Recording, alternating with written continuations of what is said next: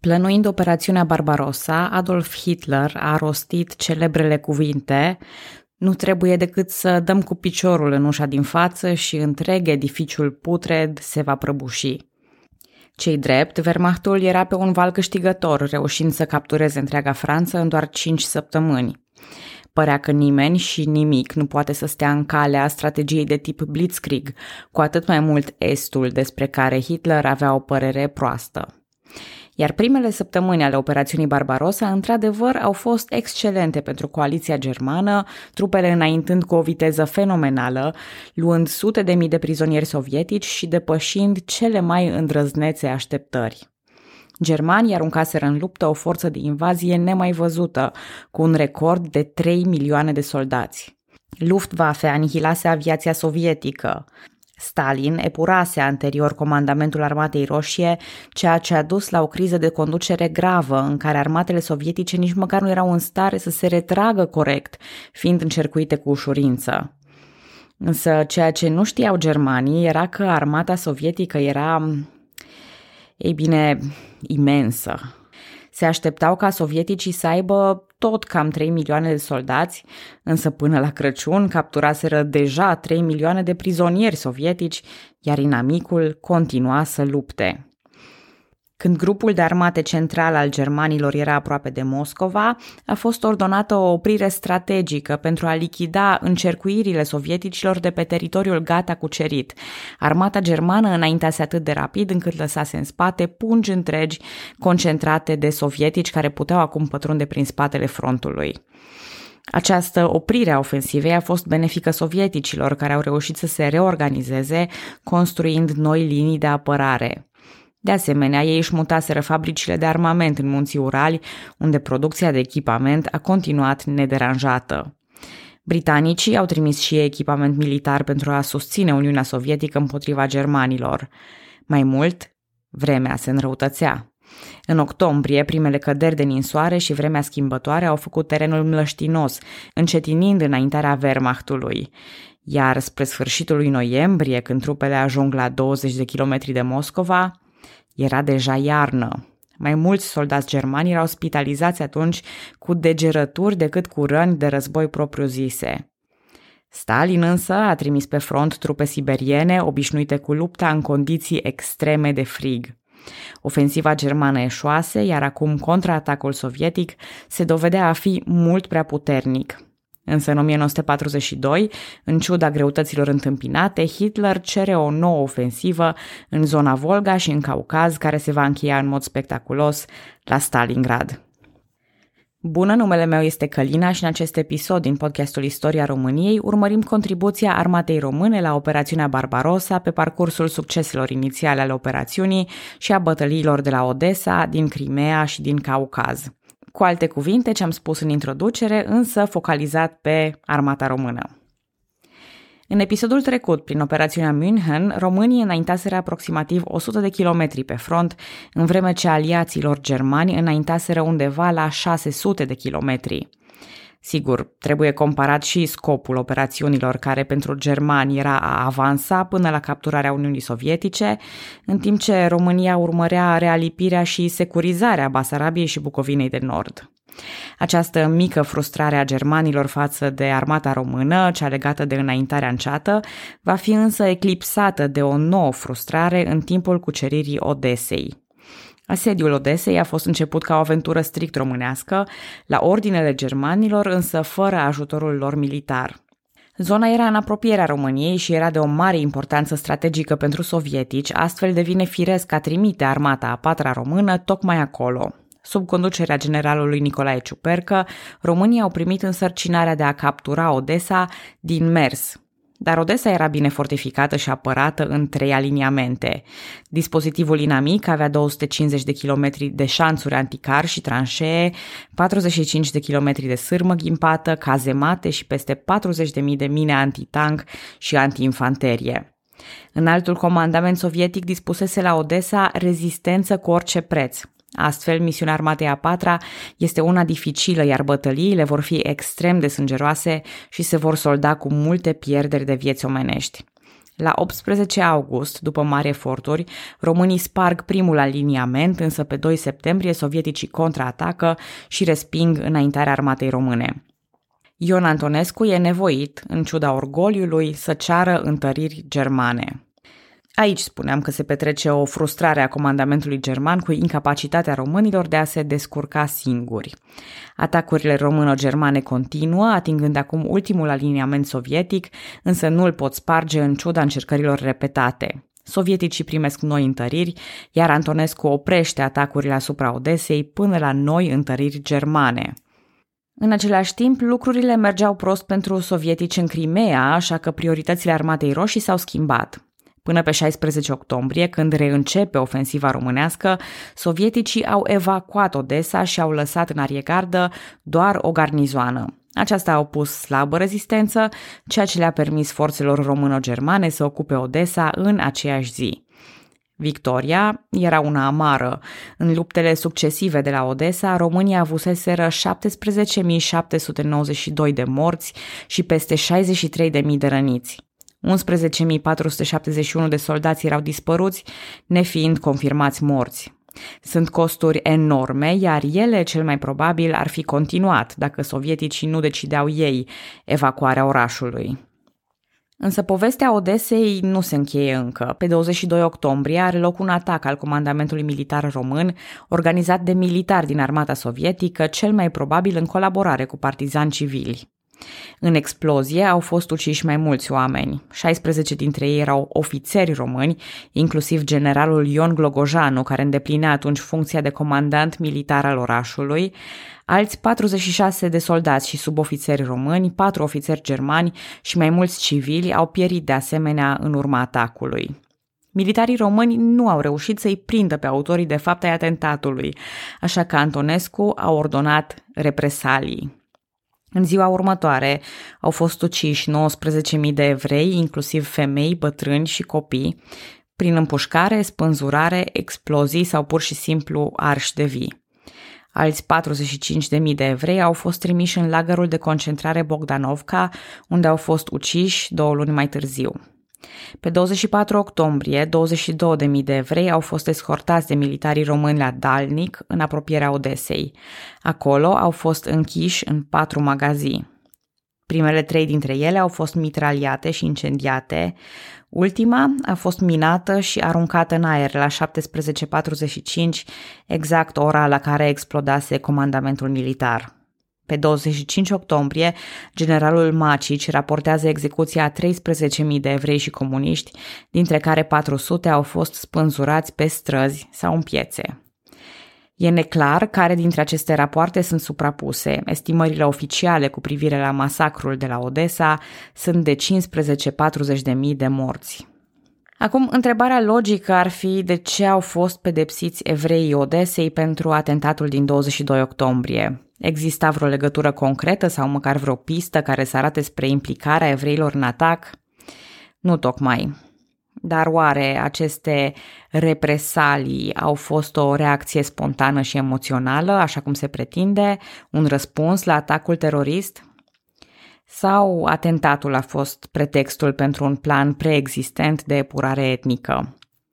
E greu de spus, dar cel mai probabil adevărul e undeva la mijloc mai ales că povestea Odesei nu s-a încheiat nici măcar acum.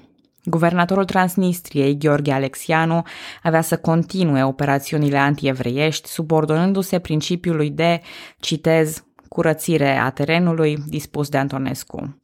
El a organizat ghetouri și lagăre de internare a evreilor la Bogdanovka, Vapniarka și Berezovka.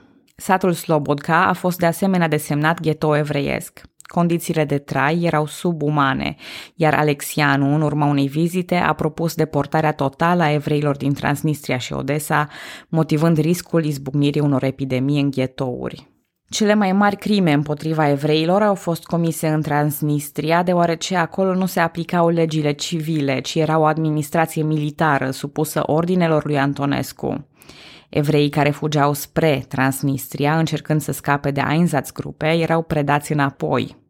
În total, în cei trei ani de administrație românească în Transnistria, aproximativ 160.000 de evrei din regatul României, dar în speță evrei basarabeni și bucovineni, au fost deportați acolo. Dintre aceștia, cam 25.000 au murit pe drum, iar o treime dintre cei rămași au murit la fața locului de frig, foame sau boli. După regimul nazist al lui Hitler, cele mai mari atrocități comise împotriva evreilor au fost făcute de regimul Antonescu. Celălalt grup etnic afectat profund de deportările în Transnistria au fost romii. După cum am povestit în episoadele anterioare, antisemitismul provenea din rațiuni sociale prin care românii vedeau evreii ca fiind avantajați. În cazul romilor însă, lucrurile stăteau oarecum diferit, deoarece majoritatea ocupau o poziție joasă în societate. Astfel, naționalismul interbelic nu a abundat de manifestări antițigănești, așa cum a abundat de cele antievreiești. Da, exista discriminare, însă romii erau mai degrabă marginalizați decât învinuiți pentru relele societății.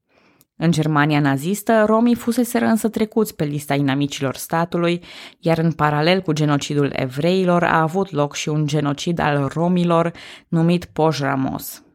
Astfel, Ion Antonescu pune în discuție aplicarea unor proceduri similare și în România, prin care romii să fie evacuați din București. De altfel, nici măcar Antonescu nu justifica aceste deportări prin motive etnice sau rasiale, ci din motive de siguranță și ordine publică. Odată prins gustul epurărilor, romii au intrat în vizorul regimului alături de evrei. Prima idee a lui Antonescu a fost deportarea romilor în Bărăgan, idee care se va dovedi irealizabilă. Va fi reciclată mai târziu de regimul comunist, însă nu cu asta ne ocupăm acum.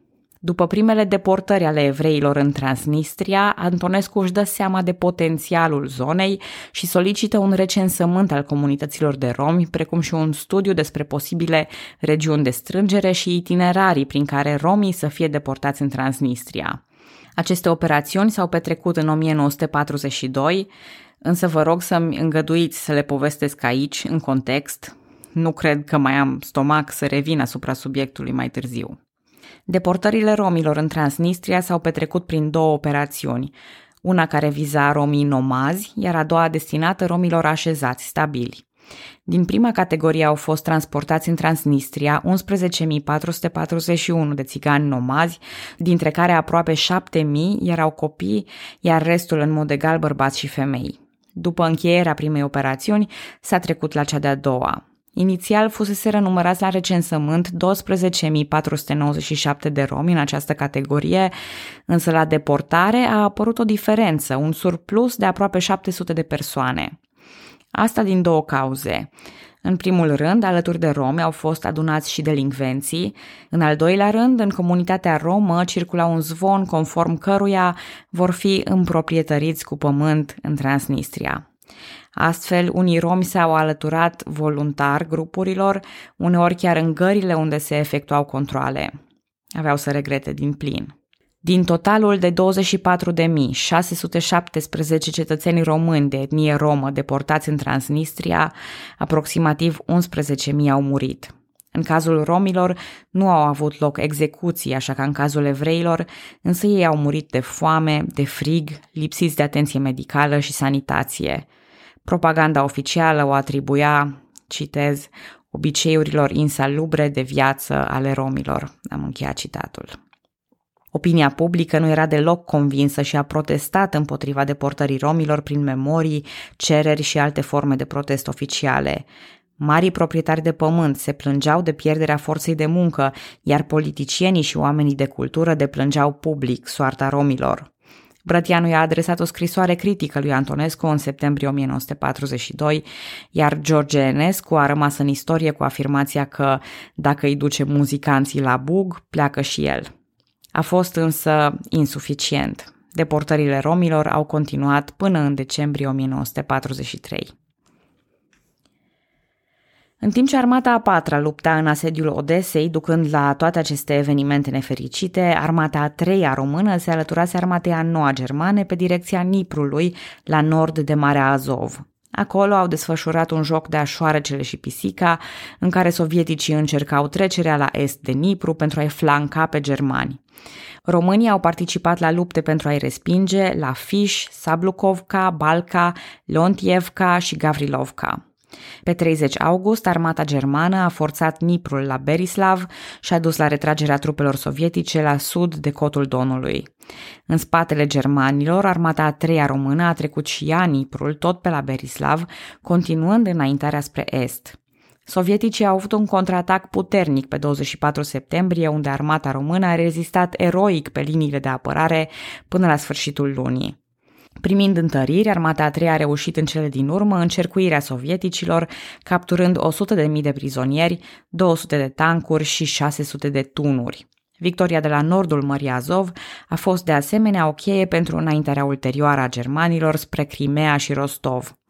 Crimea era, de altfel, un obiectiv foarte important pentru germani, care trebuiau să ocupe peninsula dacă doreau să continue înspre Caucaz, unde se aflau zăcăminte de petrol necesare efortului de război. Astfel, pe 24 septembrie 1941, Germania atacă prin istmul Perekop, simultan cu un atac româno-german prin istmul Salkovo. Înaintarea a continuat apoi spre Sevastopol și Kerch. La Kerch, victoria română-germană a fost rapidă prin comandamentul excelent al generalului Erich von Manstein. Asediul Sevastopolului a fost însă unul mai lung, deoarece până în 1942 nu era în lista marilor priorități. Orașul a fost capturat de forțele româno-germane în 4 iulie 1942. În 1944, după schimbarea sorților războiului, trupele acestea aveau să sufere îndelung, Hitler refuzând să accepte necesitatea evacuării Crimeei. Sevastopolul va reintra în poziția sovieticilor în mai 1944. O altă bătălie importantă a armatei române avea să fie la Harkov, concomitent cu operațiunile din Kerch și Sevastopol. După o pătrundere lată și adâncă pe frontul sovietic, trupele germane de la vest de Donetsk se temeau pentru două centre, Harkov și Dniepropetrovsk. Neavând la dispoziție forțele proprii necesare, grupul de armate sud a apelat de urgență la diviziile 1 și 2 ale infanteriei române și la divizia 3 de munte. Primele două se aflau deja în Transnistria cu misiunea de pază și siguranță. Ulterior, efectivele românești au mai fost suplimentate cu câteva divizii. Luptele desfășurate iarna au fost dificile și urmăreau stabilizarea frontului. Pe o perioadă de câteva luni, trupele române au fost angajate în ofensive și contraofensive împotriva sovieticilor, iar în cele din urmă, în 25 mai, au ocupat localitatea Lozovaia. Sovieticii erau acum încercuiți și fracționați în trei grupuri, care au fost înfrânte până la sfârșitul lunii. Harkovul fusese una dintre acele zone periculoase despre care vorbeam în introducere, în care înaintarea prea rapidă a germanilor a creat grupuri de sovietici în spatele liniilor germane. Ofensiva germană spre Moscova din iarna lui 1941 eșuase. Însă acum, cu un front stabil și cu Sevastopolul capturat în vara lui 1942, Hitler se simțea norocos. Generalii săi voiau să reînceapă ofensiva spre Moscova, însă Hitler era convins că prioritatea numărul 1 a Wehrmachtului e în sud. Imixtiunea lui Hitler în planurile de război, împotriva opiniilor profesioniste ale generalilor, va fi tot mai accentuată odată cu trecerea timpului. Dar Führerul e Führer și face ce-și dorește. Astfel, în iulie 1942 începe o ofensivă de amploare spre Stalingrad și câmpurile petrolifere din Caucaz. În episodul următor voi vorbi despre cea mai sângeroasă bătălie din istoria omenirii, bătălie la care armata română a participat. Acolo a fost și străbunicul meu, capitanul Ioan Bulbuc. Vă mulțumesc! Stați puțin, am trecut cumva de iarna lui 1941. Oh, era să uit, pe 7 decembrie 1941, japonezii atacă baza navală americană de la Pearl Harbor, pe unde Ben Affleck și Kate Beckinsale se iubeau un film. O zi mai târziu, Statele Unite declară război Japoniei și intră astfel în al doilea război mondial. Tiu, doamne, că era să uit. Și acum da, vă mulțumesc că ascultați podcastul Istoria României. Pe data viitoare!